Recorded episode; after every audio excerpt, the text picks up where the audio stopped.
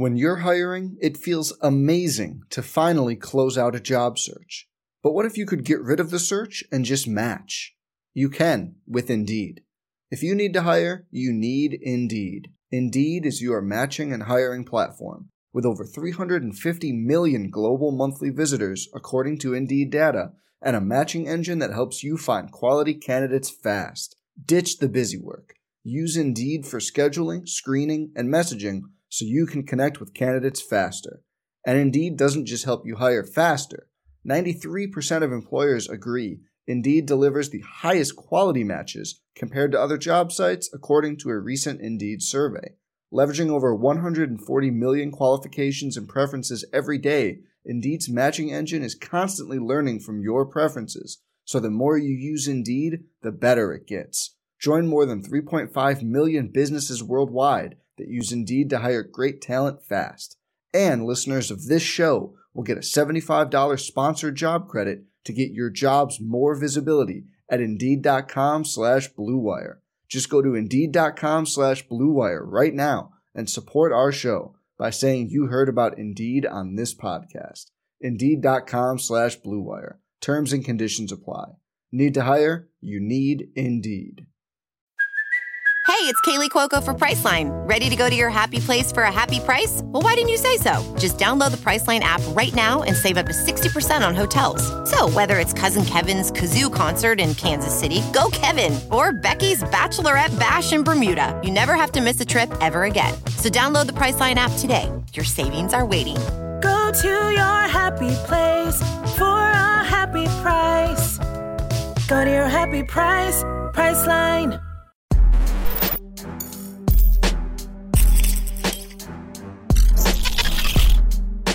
College football nerds here talking Florida and Tennessee. Josh is back from vacation, so no more solo mission for Daniel.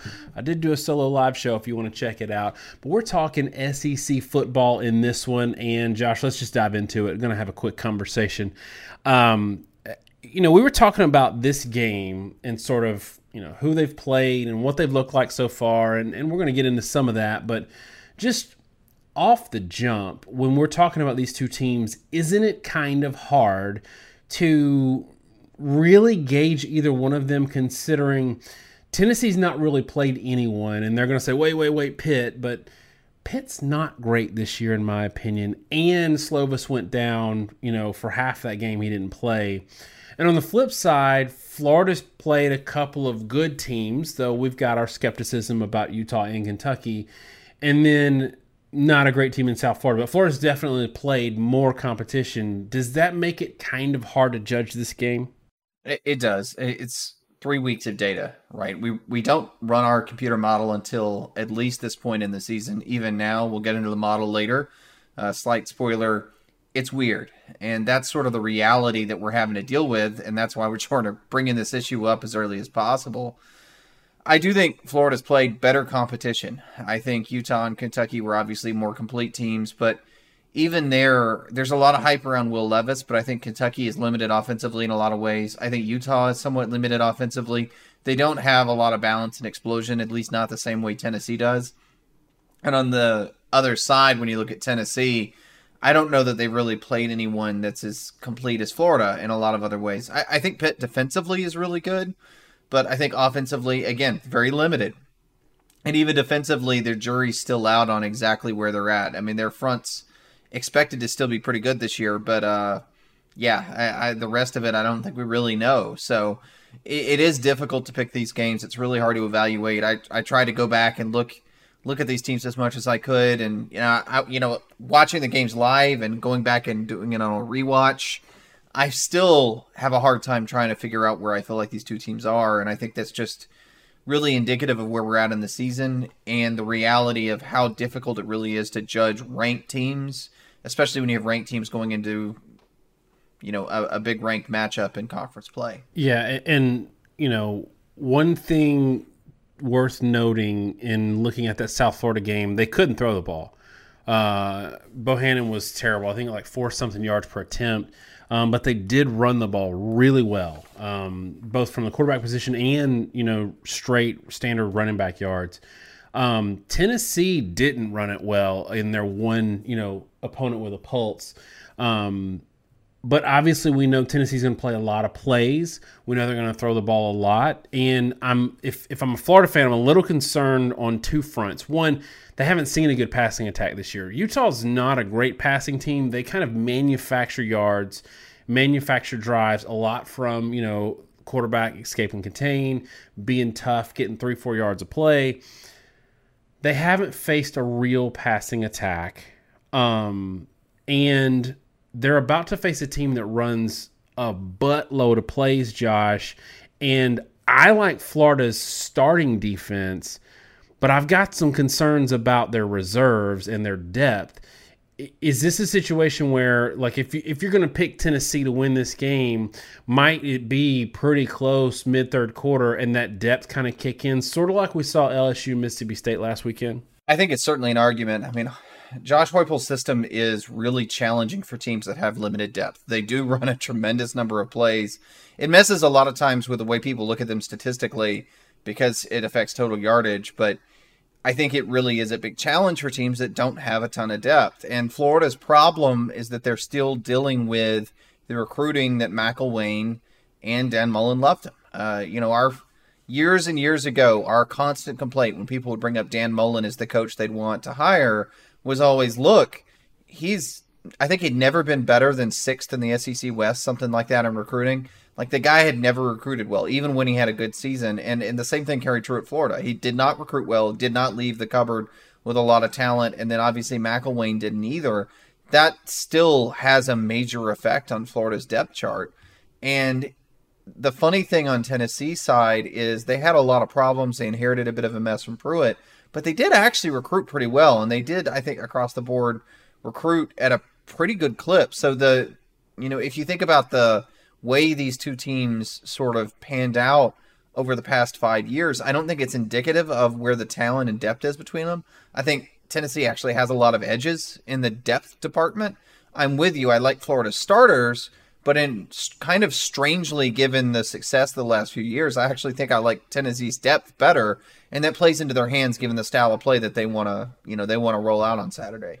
Yeah, and, and, speaking of depth, we don't know for sure. Y'all let us know in the comments. I, I don't think that Cedric Tillman is. Um, we don't know if he's going to play or not. Uh, he said he was fine after he got hurt Saturday. They had a couple other injuries Saturday that that Josh, you know, they didn't need him. It was Akron.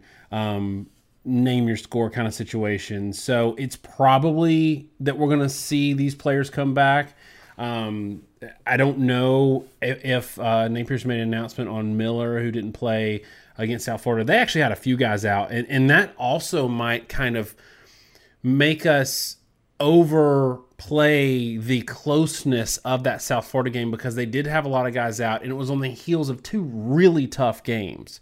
So I think for a lot of people that are completely writing off Florida in this game, they need to understand that they're already thin. They got guys hurt. They're playing a team who is playing their Super Bowl. South Florida players would love to beat Florida. And they're the only team in the country that opened with two really good opponents. I guess the only team in the country that's not going out taking paycheck games. So for me, that that one I think is going to throw the numbers off, and this is where I segue into the model. But two, I think that people who think that Florida has no chance in this game just because of maybe rankings or what they saw against South Florida need to realize that Florida was probably out of gas at that point and they need to recover a little bit and they could going into Tennessee. So why don't you give us the model, give the caveat of like I'm going to give the caveat. It's it's week 4, first week of the model. It's going to be wonky, but Josh, pull back the curtain. Let us see what you got. Sure. So, as you said, it's week four. The model is going to be wonky. There's a reason we don't like to run run this model anytime earlier than we have to. And yeah, so as a presser, first model of the season, our model takes only this season's in-game data. And what it does is it looks at your team and creates a profile. It looks at the other team creates a profile. It looks at the matchups between the two teams and based off your team and your profile, it has uh, essentially a scoring model that's unique to your team. And it looks at the matchups to sort of figure out how this game is going to go from like a yardage production standpoint. And then based off that scoring model, it tries to predict how your team's going to score in that given game. Uh, the problem with it is we only use current in-game regular season data. So this early in the year, it, it is really wonky, and we want to preface that we know the strengths and weaknesses of it. It is what it is. There's reasons we do it this way. Um, but in this one, I think it's interesting because it has Tennessee Tennessee big. Has Tennessee 49, Florida 21. And how does it arrive at that? Well, the first thing to note is that Florida's defensive statistics in our modeling system are not very good. Uh, and when I say that, I mean they're allowing 114% of opponent rushing averages and 91% of opponent passing averages. So usually 90% is about average for a P5 team because you're playing down competition, right? Uh, you know, Florida's hurt a little bit because they did have to play Utah and Kentucky, but you still have that game against South Florida, which ideally means you should get a little bit of a bump because you're comparing what South Florida did against other teams in a G5 as to what South Florida did against Florida should be a different level of competition. You should be a little bit better than average, and they're not. Uh, they're allowing about 15% worse than those other teams all collectively have done against other competition. 91% against the pass is perfectly average. I don't think Tennessee's defense is great, which the model's saying 97% of opponent rushing averages is pretty bad, especially given the level of competition. 82% of opponent passing averages is actually solid enough but again, I, I question it a little bit with the competition level. The problem is that Tennessee already starts at some major advantages, particularly throwing the football. Florida, five and a half yards per attempt on the year against FBS competition is horrid. And so when Tennessee has literally double the per play production throwing the football that Florida has, and you consider where Florida's at defensively, that just gives Tennessee a huge edge. Seven yards per play for Tennessee projected, almost 10 yards per attempt is monstrous. That means you're moving the ball almost every time you want to. Florida at five and a half is, is doing okay. They're going to move the ball. The model's saying that they're going to score in the 20s. It's just, man, the moment anybody crosses that seven yard per play threshold, almost always the score starts to absolutely skyrocket because at that point, you don't really ever have to get to third down, right? Uh, so if you could get a first down in two plays, you don't normally need three. Uh, the game gets out of hand pretty quickly, and that's that's what the model is saying. And I'll go ahead and throw this out because I pulled it up to see if the model was totally crazy. Vegas has this an 11 point spread in Tennessee's favor, so this model seems way off, and I do think it's overinflated. But it's not completely out of the ballpark, I think, or out of reason given where Vegas has this game pegged. I think that the um, the model, and I wonder, I wonder because Tennessee did have some overtime points. I think just seven, but um, I think the model right now can't account for the badness of the bad. So like how bad Akron is, um, but it can maybe it it might be underselling South Florida a little bit because of how bad BYU beat them, and then BYU got crushed. So there is some downstream effect there, but the one area that I think that is is maybe a little off is um, is the rush defense. I just I think that I think that South Florida had an uncharacteristically good day. If they play that 10, game 10 times, they're not getting the 6.6 or whatever yards per carry they got against Florida, especially if Florida had a little bit of rejuvenation time and wasn't just beat up after Kentucky. Um, but I do think the points for Florida are pretty close. I'm going to go ahead and give my score prediction. I've got Florida 24, Tennessee 34, and I'm given. I think these teams are about even, even though they're completely different types of teams in terms of their approach. I'm giving Tennessee six points for the home field advantage, and I'm giving them four points for the depth that I think they're going to get into in the fourth quarter. I think Florida's a good football team that needs a quarterback. And I, I know that Florida fans don't want to hear this, but we keep it real on this show. We've been consistent. And when he proves us wrong, we will eat our crow. But up until this point, he has not proven us wrong. Anthony Richardson is a great athlete who is a one read quarterback who is not very accurate and can't expose a defense that can't play pass defense.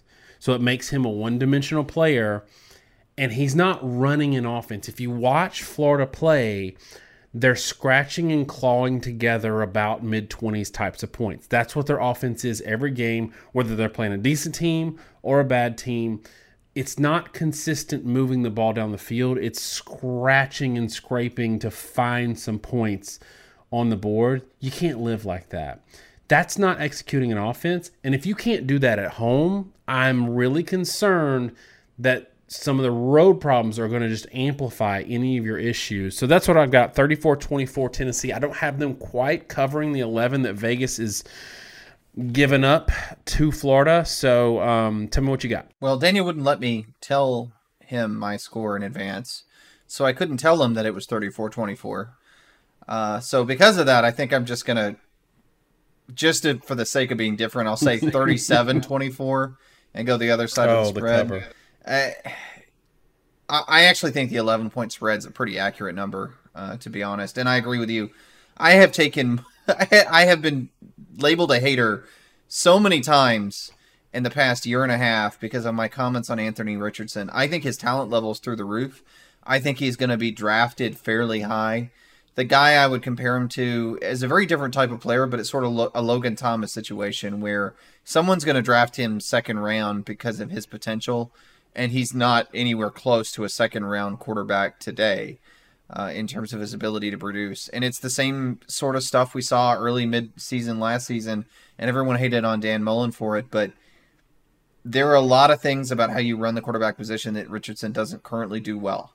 His checks at the line, his ability to make reads, particularly hot reads, blitzes, teams that can play good, competent defense and actually bring pressure, force you to do something, you know, give you an open, like you said, maybe you're not sound on the back end. You let a guy go free. Richardson may not see it.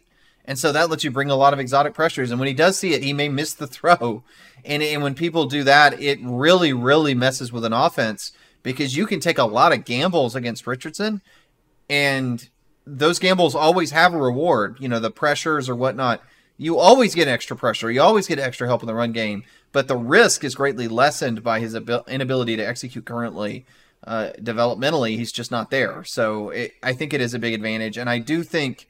I think Florida's defense is still pretty suspect. I, I think they're doing a lot better, but they haven't gotten all the way there yet. I think Tennessee, I will say my personal bit of concern. I know that, you know, in that receiving corps, everybody's focused on Cedric Tillman.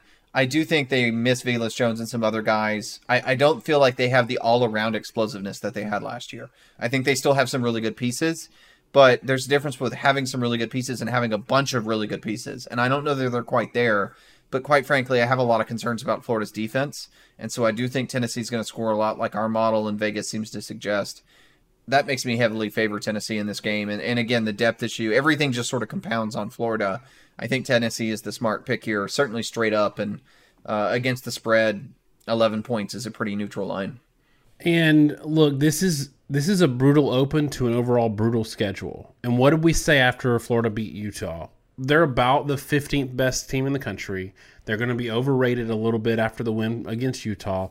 And then um, you know, they're going to lose some games just because of the collective, you know, toughness of their schedule that's going to make them fall out of favor with voters when they're actually better than their record is going to, you know, signal. And after this game, they get a bit of a break.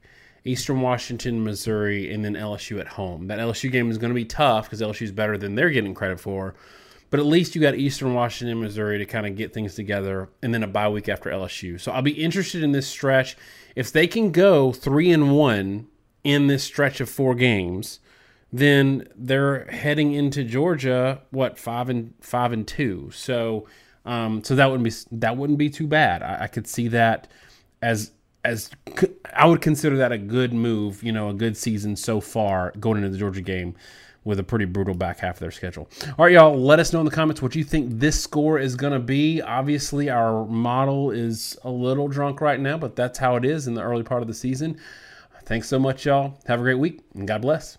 College football nerds here talking Arkansas and Texas A&M. Another big game for Texas A&M, and we did one last week. We're doing one this week. Josh is back with me.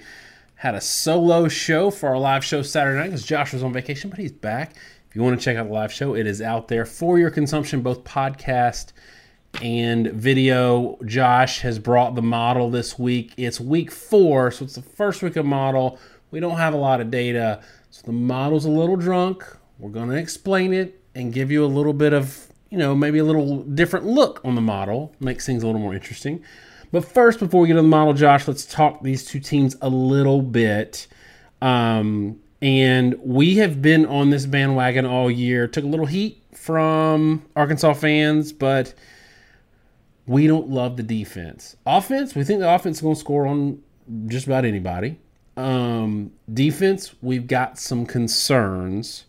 So, Josh, this should be easy. Who wins when you got a team that can't score at all in Texas A&M, and you got a team that can't stop anybody in Arkansas? Yeah, yeah. You say it'd be easy, but I don't think it necessarily is because it's it's always sort of a game of trying to figure out where the matchups are that one team can exploit or not exploit. I mean, Arkansas in the Missouri State game, for the first half of the game, they just kind of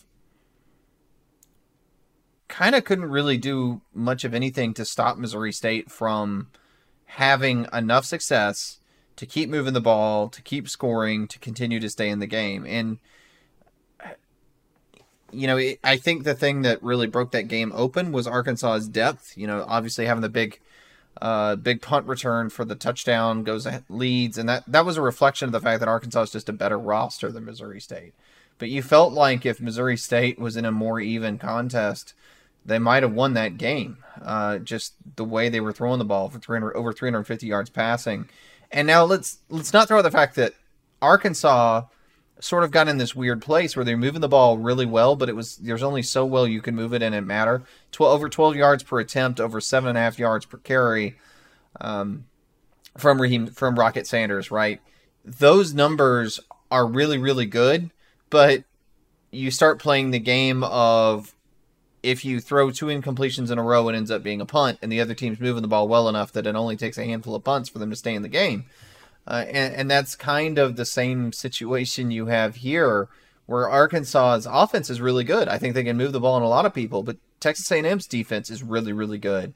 And on the other side, if Arkansas is giving a lot of easy plays, then Texas A&M can move the ball even though they're not great at a lot of some people just know the best rate for you is a rate based on you with Allstate. Not one based on the driver who treats the highway like a racetrack and the shoulder like a passing lane. Why pay a rate based on anyone else? Get one based on you with DriveWise from Allstate. Not available in Alaska or California, subject to terms and conditions. Rates are determined by several factors, which vary by state. In some states, participation in DriveWise allows all Allstate to use your driving data for purposes of rating. While in some states, your rate could increase with high risk driving. Generally, safer drivers will save with DriveWise. Allstate Fire and Casualty Insurance Company and affiliates, Northbrook, Illinois. Things, but the problem with Texas A&M is, I think even if they were playing against error, it doesn't matter that you throw a touchdown pass every you know fifth play against error. It doesn't matter that your guy's wide open when you got quarterbacks that miss open receivers on the regular or don't see the open receiver on the regular, then the bad defense stops mattering. And, and teams like that, the Iowa situation right now with Petras, those teams can fail to score on absolutely anyone. So, how do you evaluate it? I, I'm not really sure. I will say one thing, and that's something we talked about in our preview where both of us picked Miami we picked Miami assuming that Fisher wasn't going to have the foresight to pull King. And I will say Max Johnson didn't look great against Miami. I do think Max Johnson is better than Haynes King, or at least his ability to play sandlot ball and throw the ball downfield and do some stuff sometimes, even though he's also erratic as a passer. I do think he's a little more, I don't know, productive, a little more creative where Haynes King just felt like a robot that was going to stand back there and throw the ball 10 yards over somebody's head every play.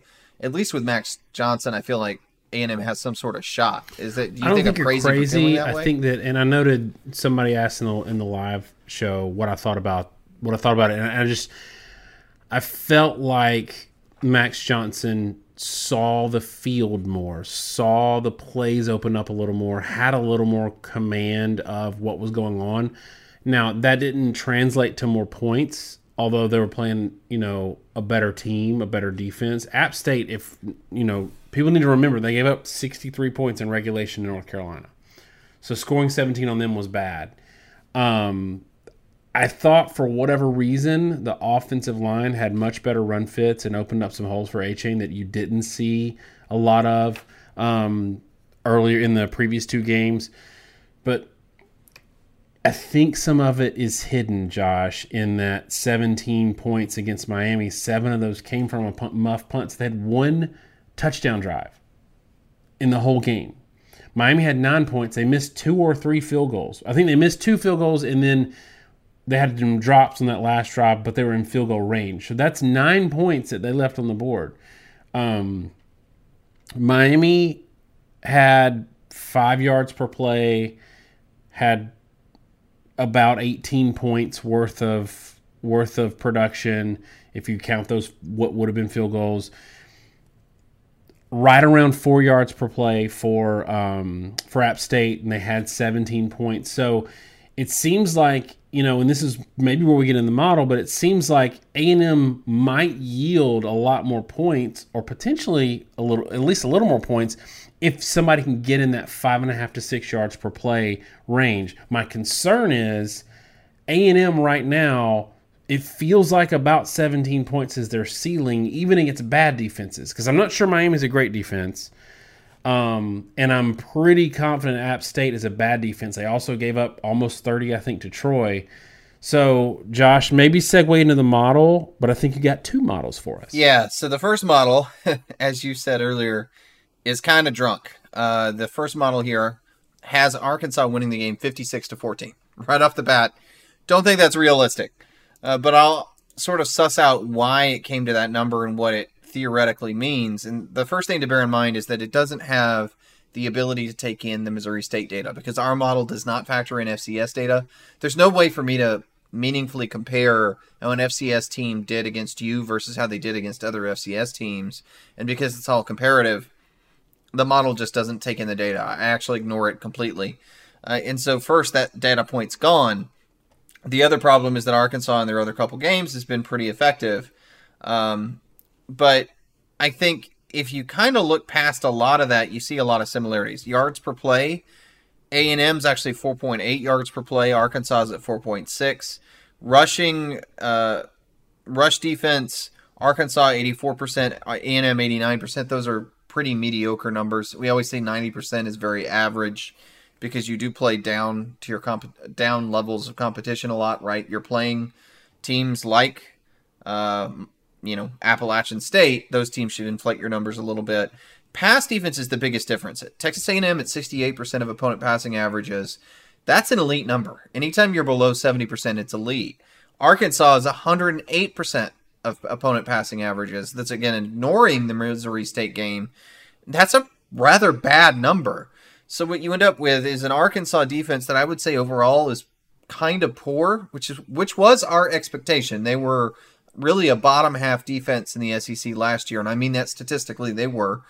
Uh, and Texas A&M was an upper half. Now A&M lost a lot, and I think you can see that in the rush numbers.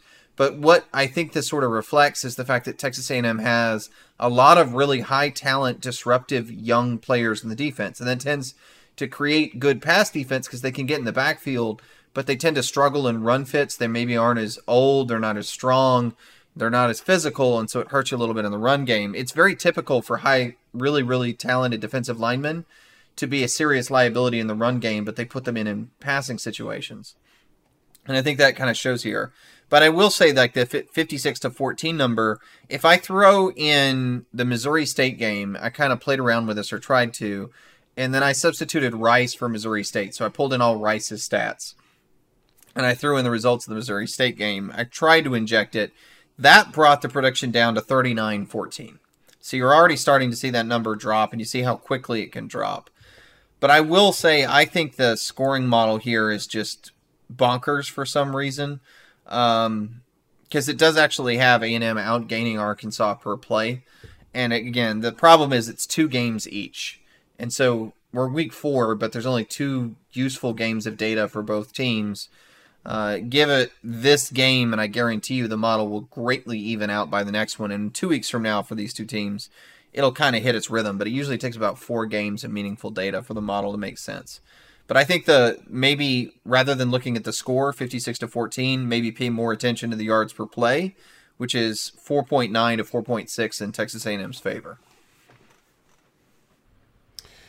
And based on A&M's defense so far this year, that 5 yards per play puts and that's assuming they don't they don't score any touchdowns like um like Miami, then that puts them right around 18 points. I think they're going to get in the end zone some. And I guess this segues me into my score prediction. Um, I think Arkansas's got some real problems with their pass defense. Um, run defense is at least based on who they've played, you know, what they played so far has been pretty good. I don't think they've played a team that can really run it though. I mean, Cincinnati had three point something, three point eight yards per, per attempt versus Miami of Ohio per carry. Um, Missouri State didn't run against Arkansas, so it at least on paper it looks like you got you got real concerns if you're playing a good passing offense and you're the Arkansas Razorbacks, but they're not this Saturday. They're not playing somebody who can p- take advantage of the huge glaring concern we have. So um, I think that a&M is going to get about their 17 points against this defense. I'll give them three more just because I don't love Arkansas's defense, but I'm not sure they can get much more than that. And I think Arkansas, who might st- stay around that five play, yards per play, that's Miami. That's Miami last week. But if they get in the end zone just one time and they can kick their field goals, then they're in the 27 point range with this bad offense, Arkansas is going to get more opportunities. They're going to get more possessions, and I think they're going to get more points. They're going to get some short fields. Give me Arkansas 24, A&M 20. Tell me what you got. So I'm actually going to pick A&M. I'm going to pick A&M 27. I'll say 27-21. Uh, I think it's interesting that Texas A&M's favored in this game, despite all the hype on Arkansas as a top 10 team. Um, and I think there's a lot of reasons to think that's the case. I mean, Van Dyke is a very good quarterback, and he was held to 5.3 yards per attempt. Now, I do think Miami without Restrepo has a bad receiving corps, but Texas A&M's defense is really, really good against the pass. And Arkansas, for all the hype from their balance and the sort of their feeding the hogs reputation, is a more explosive offense than I think it is consistent on the ground. They make some really good run plays, but they're big explosive run plays. And I think they'll get those. I think they'll score 20 points. But I think the passing game with KJ Jefferson could really, really have issues. And I will say KJ Jefferson historically has struggled with really athletic defenses. On the other side of the ball, I think Arkansas has some limitations athletically on defense with Catalon out. Like Bumper Pool's been a guy that's been around forever. Good player, heady player, not the most athletic.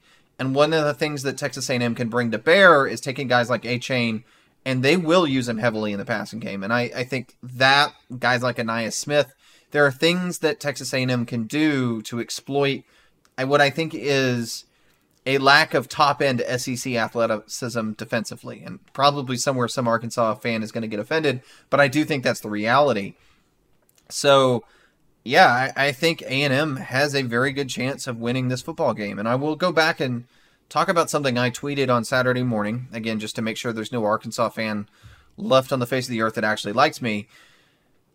There are a few teams that I felt like were in a bubble on Saturday morning. Those were Cincinnati, Arkansas, South Carolina, because those teams kind of all had played each other, and there were some competitive games there. Arkansas and South Carolina played a competitive game. Cincinnati played a competitive game with Arkansas and everybody felt like oh they're pretty good because they had this expectation for Cincinnati and Arkansas, and I was like you know I I just when I watched those teams I got the feeling that they weren't that great. And what what did we see? We saw Cincinnati play Miami of Ohio, and I think that game was like 17 all at the half. South Carolina got the doors blown off them by Georgia, and Arkansas was struggling with Missouri State. I will be honest, as I always am or try to be, I don't think Arkansas is a top 15 team. I think they have gotten a little lucky with who they played, with the fact that people just assumed Cincinnati would be a good again, and I don't think Cincinnati is actually that good. And they are pretty overinflated. I think they're a good team, but I don't think they're actually a top 15 team this year. I think they took a step or two back, and I think this may be the first game where it shows, or at least that's that's where my prediction's currently headed. So you know, hate me in the comments, but that's just that's just honestly how I feel about it. Yeah, y'all in the comments, address your comments to Josh, not me, because I get enough A and M hate. I can't afford Arkansas hate too. That's not why I picked y'all. By the way, it's not why I picked Arkansas. I think they win this game. Um, and, and I'm Josh. I'm going to make you show your work here because I I feel like sometimes you're a bit of a Vegas snob and you like to go with the favorites a lot because you're so used to this sport being chalk heavy and um, I just want you to talk through a little bit before we wrap this up how we've seen a disaster offense from A&M in 3 games so far this year. I mean, they got they got 10 points worth of production versus Miami. Um, so they they get gifted a, a, a, a fumbled punt.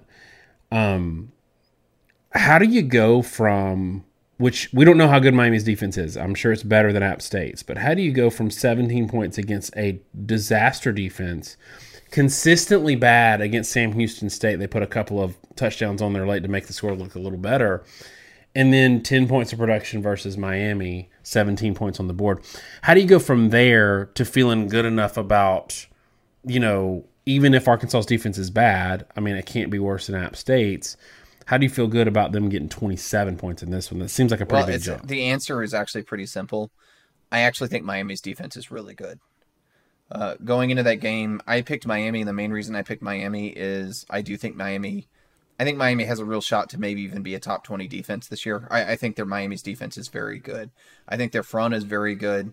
Um, and when I went back and I thought you were going to say Max Johnson, but I'll take I'll take Miami's defense. Yeah, the, when I went back and watched the tape, there's a reason I picked Miami, and I thought their defense was really really good.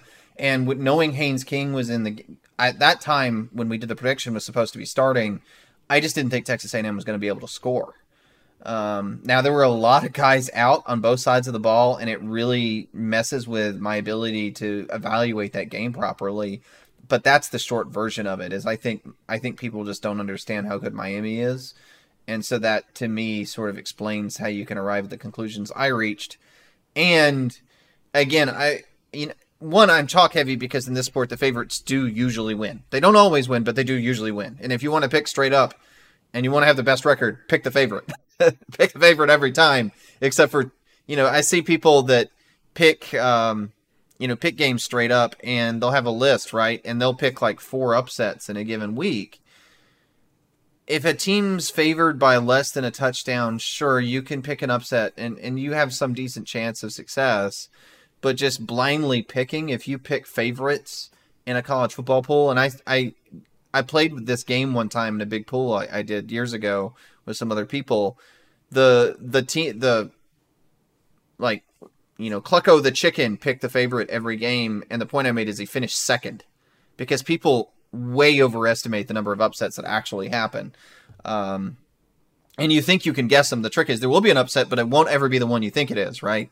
Uh, it is going to be random. So if you pick one out of ten, you're going to be wrong most of the time. Uh, and and that's I think the case this this week. It won't shock me in the least if Arkansas wins. It's only a two and a half point spread for a reason. Uh, A&M's limits offensively means this at best is going to be a low scoring game, which again means a fumbled punt or something like that could easily win the game. Jefferson has the ability to be explosive. That's very important. But I don't think Arkansas has the same explosiveness offensively that they had last year. I don't think they have the receivers they had. I think A&M's defense is really good, and I think A&M quietly has some offensive pieces that are explosive themselves, and they're going to have a much easier time getting those matchups in this game. So that's that's how I get my conclusion. All right, y'all. That's it for us on Arkansas and Texas A&M. Let us know in the comments what you think this score is going to be. Don't forget, we do a podcast if you want to listen to us instead of watch us. Live shows out there too.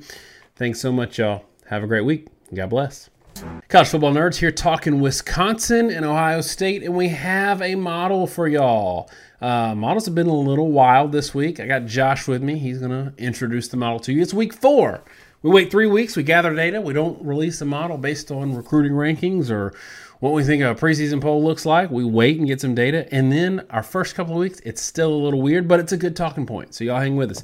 Um, Ohio State, Josh, absolutely dragged Toledo, but all the naysayers, they're saying two things right now that are bothering us a little bit. They're saying Notre Dame game, Notre Dame win is a bad win because Notre Dame sucks now. And you gave up 21 points to the Rockets. Well, Josh, I think that we got some credibility to say a little bit about this because we were one of the people that told Ohio State fans before Notre Dame lost to Marshall and almost lost to Cal. Notre Dame is not great this year. They're not the fifth best team in the country, but we don't go back and really pick apart that win because you won the game, right? There's plenty of opportunities to show dominance, but we're not going to go back and now ding you and drop you down to sixth or seventh because you struggled with a team that's not very good. And there's probably some some like misunderstanding about this 21 points from the Rockets. Josh, they killed them.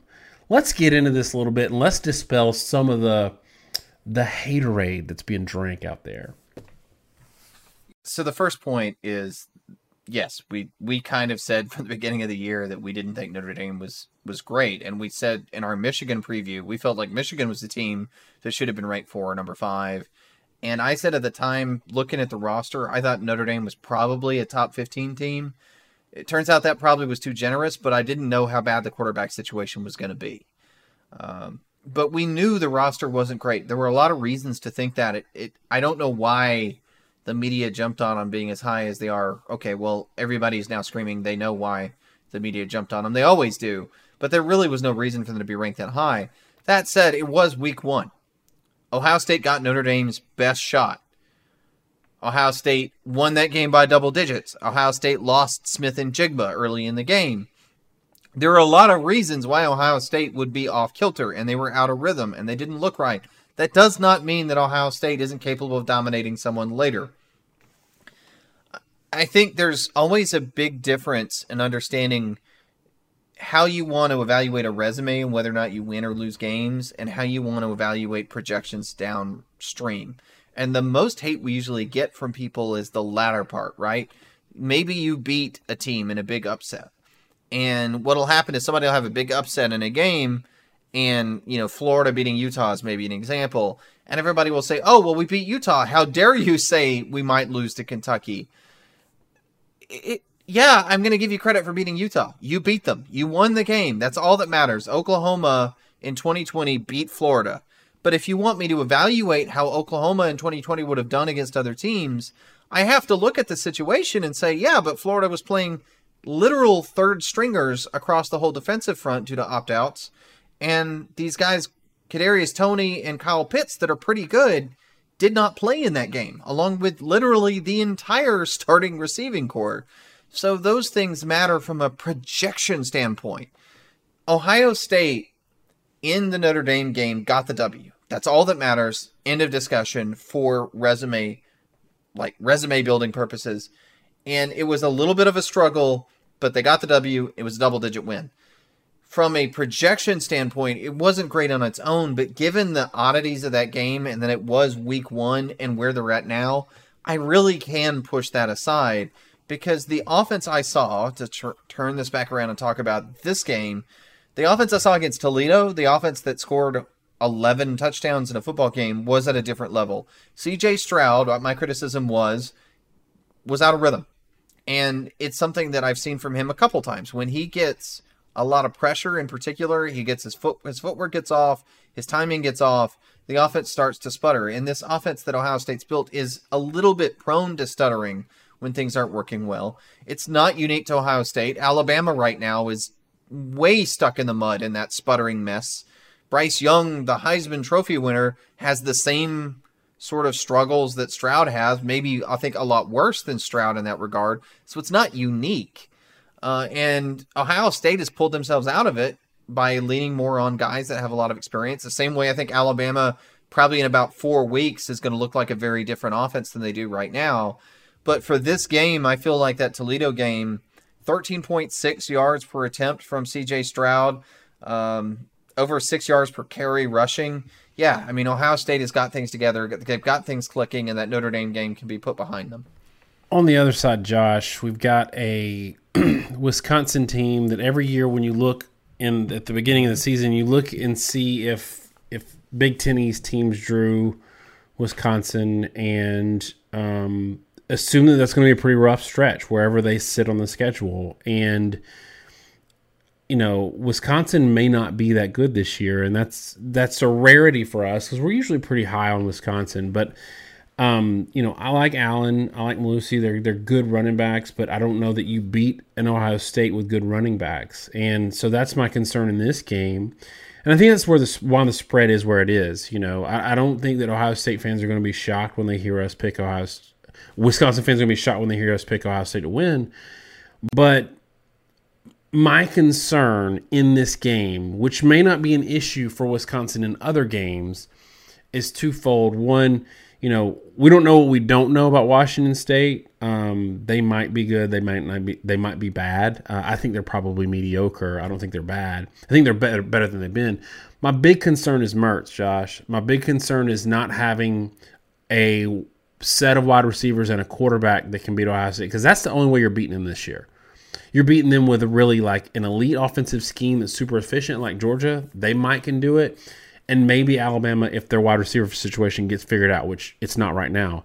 Um, so does it really boil down to that, or is this a situation where maybe a hard nosed defense and, and physicality could could beat an Ohio State? Well, Notre Dame had some success, I think, with that approach in the opener, but that depends upon Ohio State being out of rhythm.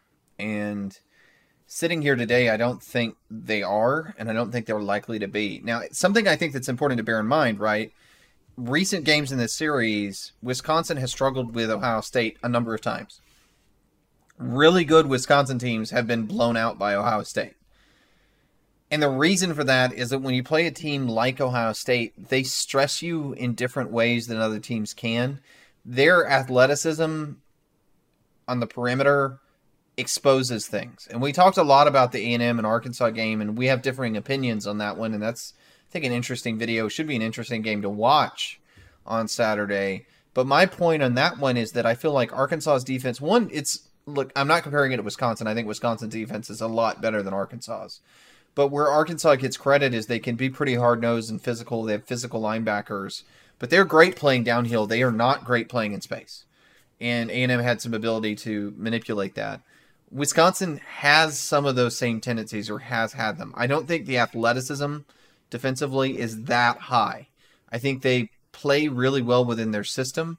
I think they develop their players really well. I think they have some guys, they're really heady players that fly to the ball well. They're really physical. They're built to stop the run. That's kind of how they've recruited and built their identity. Ohio State can win a game scoring 40 to 60 points at three yards a carry.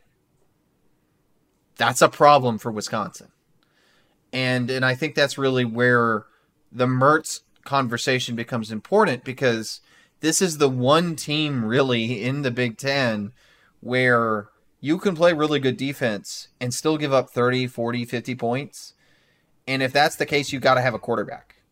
And Mertz is not that guy. I know he had a couple good games against lesser competition, but I don't see the potential for him to go off. And if you look at what even like Toledo did. And I will say Toledo moved the ball pretty consistently, but they did it because Dequan Finn, and you were talking about this before, I don't want to steal your thunder, is a good quarterback. Dequan Finn is a good quarterback. Toledo, uh, they beat UMass. They put up 55 points on them. That is a good team with a good quarterback that is really dynamic, and that's what I think it takes to move the ball in Ohio State. They still only score 21 points.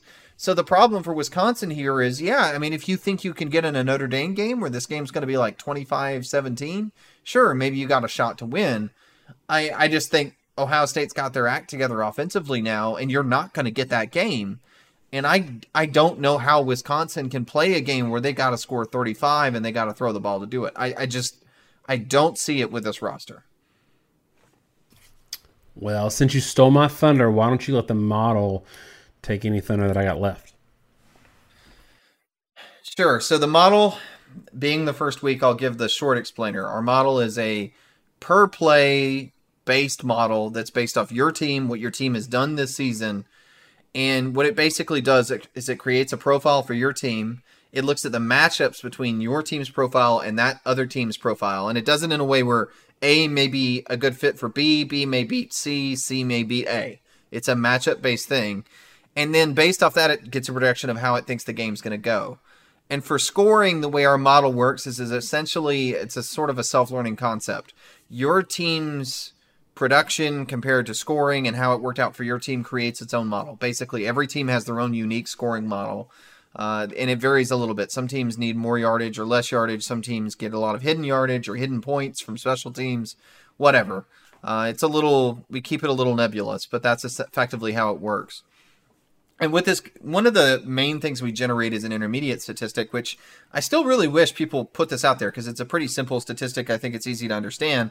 Percentage of opponent average is allowed. So if my opponent is averaging five yards per carry and I allow four, I've allowed 80% of their average. So it's just a basic stat to say, compared to how everybody else did against them, how did you do? Uh, Ohio State's numbers defensively, I think, show sort of two sides. Rush defense is 74%. That's very good. Now, an elite defense on against the run can get it down to about 60%. We see that quite a bit from elite defenses, but 74% is still very good. That's what I would call it. Borderline elite. 101% of opponent passing averages, though, is mediocre. Uh, it's very average. And that's what I was getting at earlier with the Mertz conversation. Ohio State has vulnerability right now in pass defense, at least in the statistically and how they show up they do. Wisconsin's defense is good, but it is not as good as it has been. 79% of opponent rushing averages is merely what I would call good. 87% of opponent passing averages is actually about average, especially when you take into account, right, that Wisconsin's played Washington State. Um, when you put a New Mexico on there, that's what you end up having. And I, I think right now my uh, camera cuts out, so hopefully Daniel can just throw up a, a picture of the model. Uh, but that's how, I mean, that's how those two things pan out. So the final score you have projection is 32 20 Ohio State over Wisconsin. Ohio State outgaining Wisconsin by about a half yard per play. Wisconsin, 6.5 yards per play is actually pretty good. That means they're projected to move the ball well.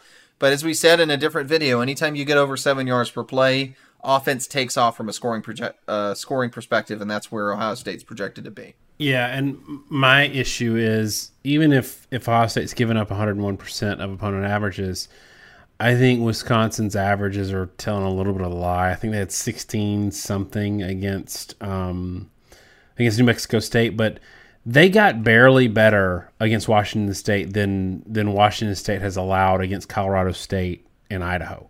So they they threw it slightly better than Idaho or Colorado State. And those are two just god awful teams. So I, I think that, you know, if if we did if we ran these numbers more at the end of the year, the the yards per attempt numbers are going to be in the mid sevens in the model predictor, not 11. And so it's probably giving them maybe more points. But the issue for me is even if we give them those points, I think that they're going to give up more points. Um, especially if they can't find their ground consistently on offense, they're going to give Ohio State some short fields, and that's just not what you want to do. Um, so I've got a score for this one, and I'm going to go 44 to 20. Uh, Ohio State winning this one 44 to 20. Josh, maybe you've got your camera issues sorted, maybe you haven't, but tell me what you got. Sorry, learning the limits of my new camera, and it uh, just overheated and turned off on me. Yeah, my score prediction for this one, I'm going to say 41 17, Ohio State.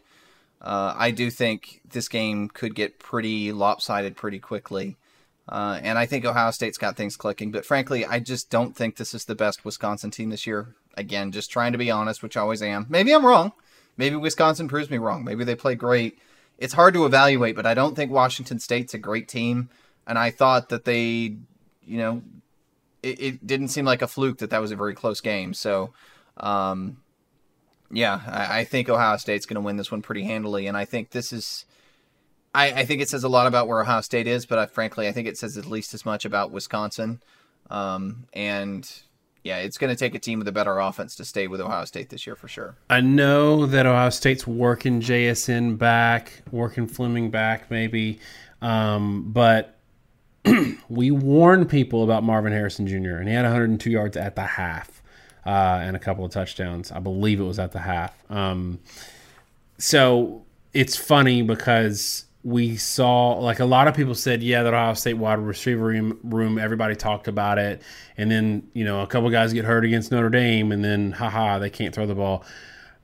I think that this Saturday proved that that they're on another level. And look, people are going to be like, look, it's Toledo. You scored 77 points against Toledo, but Alabama scored 63, and it was not from a consistently moving offense. We see a lot of these teams rack up points against lesser competition because they do things like Alabama did.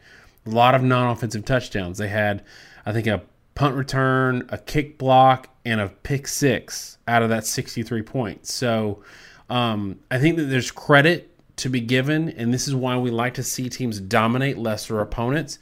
Is you can glean some stuff from these games you can look at them and see how their offense is operating or not operating. Because we took our takeaway from the Bama La Monroe game Saturday was that that offense still needs some consistency with the wide receiver and the quarterback. Um, and we took that away in a 63 to 7 win. So uh, you can take stuff away from these. And that's why we tell people go watch the games. People make fun of us for just watching, looking at box scores. We don't. We watch the games again, even against the Toledo Rockets. So, y'all let us know what the score is going to be in the comments, like you always do. Please make sure, if you haven't already, like, subscribe. Um, Wisconsin fans, we love you too. Please share us wherever you want to share us. Um, maybe not this one since we picked you to lose, but mix it up with us in the comments too. We love you as well. Thanks so much, y'all. Have a great week. God bless.